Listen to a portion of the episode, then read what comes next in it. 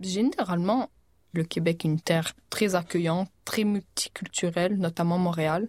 Reste néanmoins qu'il y a cette hausse de l'islamophobie un peu partout euh, dans le monde. Là, on voit une certaine intolérance à la communauté musulmane. Donc, euh, pour moi, le, début de la loi 21, bien qu'elle ne touche pas que les femmes voilées, mais je trouve que c'est comme le début d'une euh, d'une discrimination ouverte envers certaines minorités. Bienvenue au Déclic. Je m'appelle Soraya. Moi, c'est Vanessa et on fait partie de Nour. Nour, c'est un collectif qui veut rendre visibles les femmes dites de la diversité. Le Déclic, c'est le récit d'un moment pivot pour une personne racisée ou autochtone. C'est le moment où on réalise qu'on n'est pas traité de la même manière que la majorité blanche et que l'on doit adapter notre façon d'agir pour se sentir accepté. Avec ce balado, je voulais découvrir le parcours de six personnes racisées.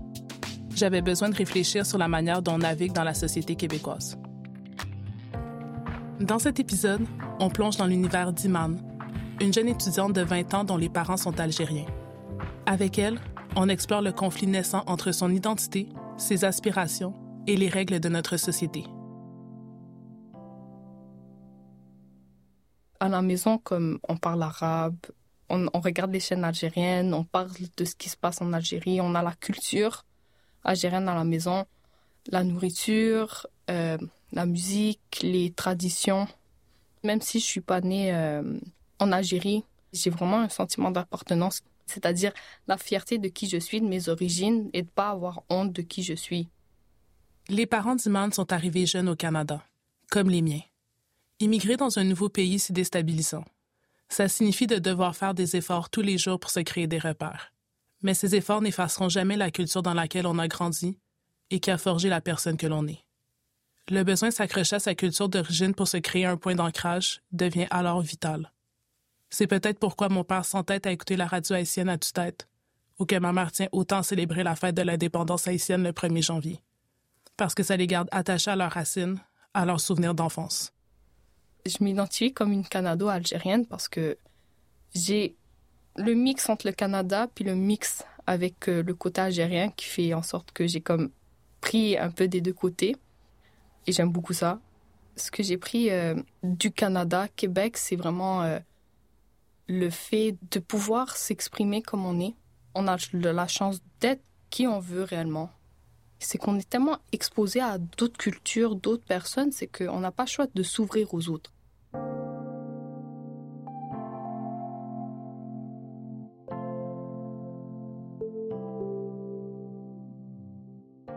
J'habite en HLM depuis que je suis tout petite.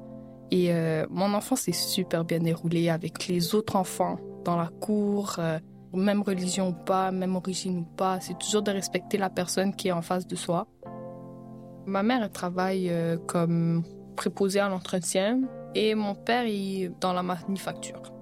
Depuis que je suis petite, je, je savais que c'était l'université que je visais. Mes parents, ils mettaient beaucoup d'emphase sur l'importance des études, d'avoir un diplôme parce que ils se sont pas rendus jusqu'à là, alors ils voulaient pas que l'on fasse la même euh, entre guillemets erreur. Iman, c'est pour moi l'image de la jeunesse en santé, pleine de vie, d'énergie et de rêves. Elle est née ici et s'implique dans son milieu, en cherchant à briser les stéréotypes associés aux personnes vivant dans des HLM.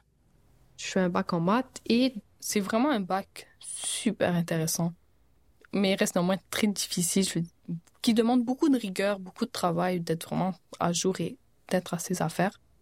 En général, je peux dire que j'ai une expérience assez positive, mais lors de ma première année, il y avait un cours où il euh, fallait faire des travaux d'équipe et tout. J'étais comme l'une des seules filles arabes, en fait maghrébines. Il y avait deux autres personnes de minorité, mais sinon le reste de la classe, c'était vraiment des, euh, des Québécois pur laine, si on veut. Et c'était vraiment la première fois que je me sentais vraiment pas à ma place. Genre, comme on voulait pas de moi, mais on se gênait même pas à me le faire savoir. Donc, euh, ouais, c'est vraiment la tâche dans, dans mes études, là, jusqu'à présent.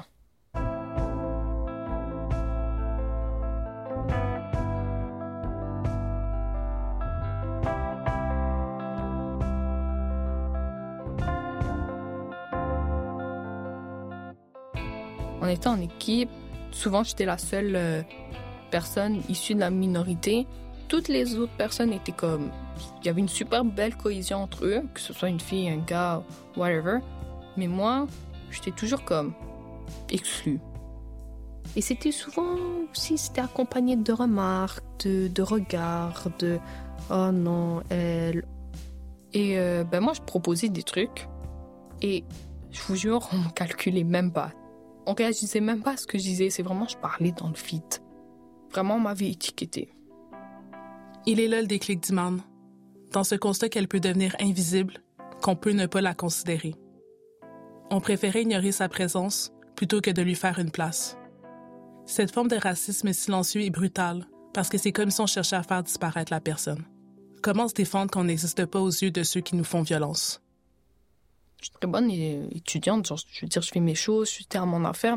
Parce que les mathématiques, c'est des maths, genre, c'est toi-même qui comprends, qui fait les trucs. Mais dans ce cours-là, il y avait cet aspect euh, travail d'équipe. Donc, dans mes autres cours, je l'ai pas réellement ressenti.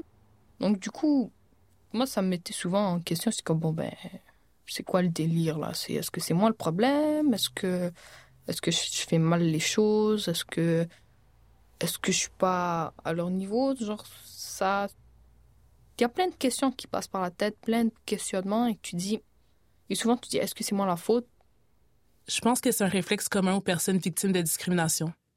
Chercher une explication rationnelle à ce qui nous arrive. Parce que c'est vraiment injuste de réaliser qu'on peut déranger simplement par notre différence, sans même avoir ouvert la bouche ou fait un geste. À chaque fois que j'avais ce cours-là, j'avais juste pas envie d'y aller. Le sentiment de se sentir exclu ou pas être voulu, forcément, ça, ça donne pas envie d'être là. Et là, je me disais, bon, ça, ça touchait un peu mon estime, là. J'étais comme, je me sentais mal. Je suis comme, wow. Genre, pourquoi on me fait ça? Mais bon, genre, comme on dit, j'ai serré les dents puis j'ai fini le cours, là, mais c'était vraiment pas nice. Faire fi des comportements qui nous heurtent et continuer d'avancer. C'est une résilience que je reconnais chez tant de personnes racisées. On apprend à se bâtir une carapace pour survivre, mais ça finit par être lourd de devoir la porter, jour après jour. Comme on dit qu'ils se ressemblent, ça semble. Généralement, on a plus d'affinité avec des gens qui viennent de la même culture, de la même communauté. Donc, je peux, je peux le comprendre vu comme ça.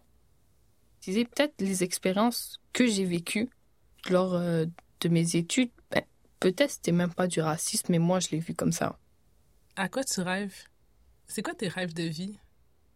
Rêves de vie, d'avenir, euh, ça serait de faire une maîtrise euh, dans mon domaine, c'est-à-dire les mathématiques, ça serait vraiment quelque chose qui, qui me tient à cœur. Euh, après, ça serait pour devenir professeur au niveau collégial en mathématiques.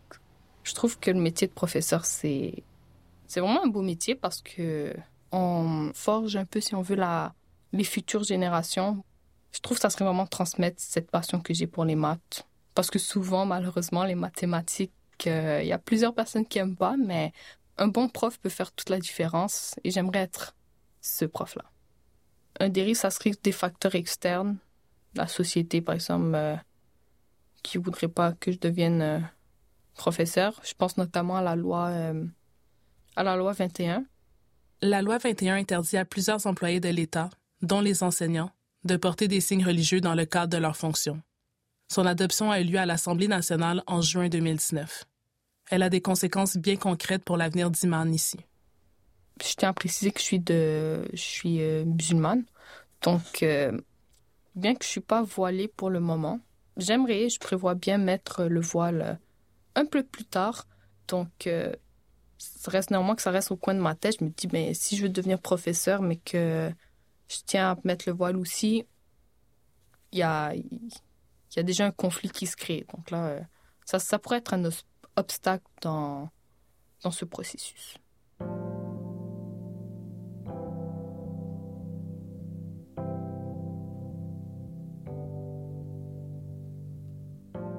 Je peux comprendre le concept d'un, d'un État laïque, mais dans ce cas-là, les enseignants enseignante, moi j'en ai eu de toutes les de toutes les couleurs, de tous les horizons, puis comme ils n'ont jamais fait de l'apologie de, leur religion quoi que ce soit, je trouve que c'est vraiment dommage de d'interdire ces personnes-là qui ont vraiment une réelle passion pour le métier.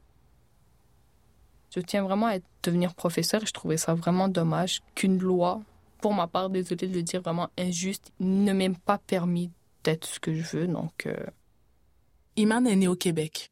Qu'elle ait grandi dans la culture algérienne à la maison ne l'a jamais empêché de s'imaginer bâtir sa vie ici. Ses parents lui ont transmis les valeurs de respect et d'ouverture qui sont chères à notre société. Pourtant, cela ne semble pas être assez. Pour Iman, la question n'est plus de chercher sa place dans la société, mais de savoir si même elle en a une.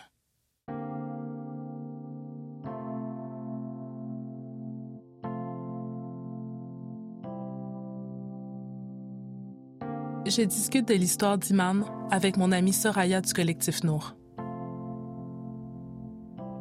Je trouve ça triste, puis je trouve ça vraiment aberrant que cette jeune femme-là, elle voit déjà des barrières à ses rêves, puis que ces barrières-là soient le fait de d'un inconfort, d'un choc que certains peuvent ressentir face au, au voile, au hijab. Puis quand j'entends parler de, de, ça, je me dis toujours, mais c'est correct d'être choqué, c'est correct d'être inconfortable face à, à des choix ou à des, des, choses ou des traditions ou des valeurs ou des de d'autres individus qui vivent dans la même société que nous. On dirait qu'on oublie que ça peut être ça aussi le vivre ensemble, du conflit, euh, de l'inconfort, des différences. On dirait qu'on veut lisser notre société puis qu'il faudrait que tout le monde y soit pareil, tout le monde y soit gentil, tout le monde y pense la même chose pour qu'on qu'on ait un vivre ensemble harmonieux, mais c'est faux. C'est ça qui fait la beauté aussi de où est-ce qu'on vit. Mais c'est vrai qu'on qu'on dépeint pas du tout le, le vivre ensemble de cette manière-là. C'est toujours comme on se tient par la main, on, on s'aime, on est donc bien heureux d'être ensemble. Puis dans la vraie vie, c'est jamais ça. On doit toujours dealer avec du conflit en, en termes de société. On n'est jamais comme d'accord sur tout. Exactement. Puis tu peux ne pas être d'accord. Ça peut même venir heurter tes valeurs, mais tu peux accepter et respecter les choix des individus. Tout simple. Pour moi, c'est pas plus compliqué que ça.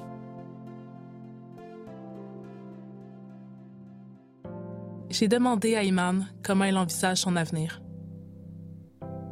Ma place rêvée euh, au Québec, ça serait vraiment comme une citoyenne exemplaire, avoir mon emploi, avoir une famille, être mariée, avoir ma maison ici, vraiment être, avoir un certain cadre de vie euh, stable. Ça serait vraiment à long terme, mais après aussi, ça serait euh, de participer activement à, la société et essayer de la rendre encore meilleure.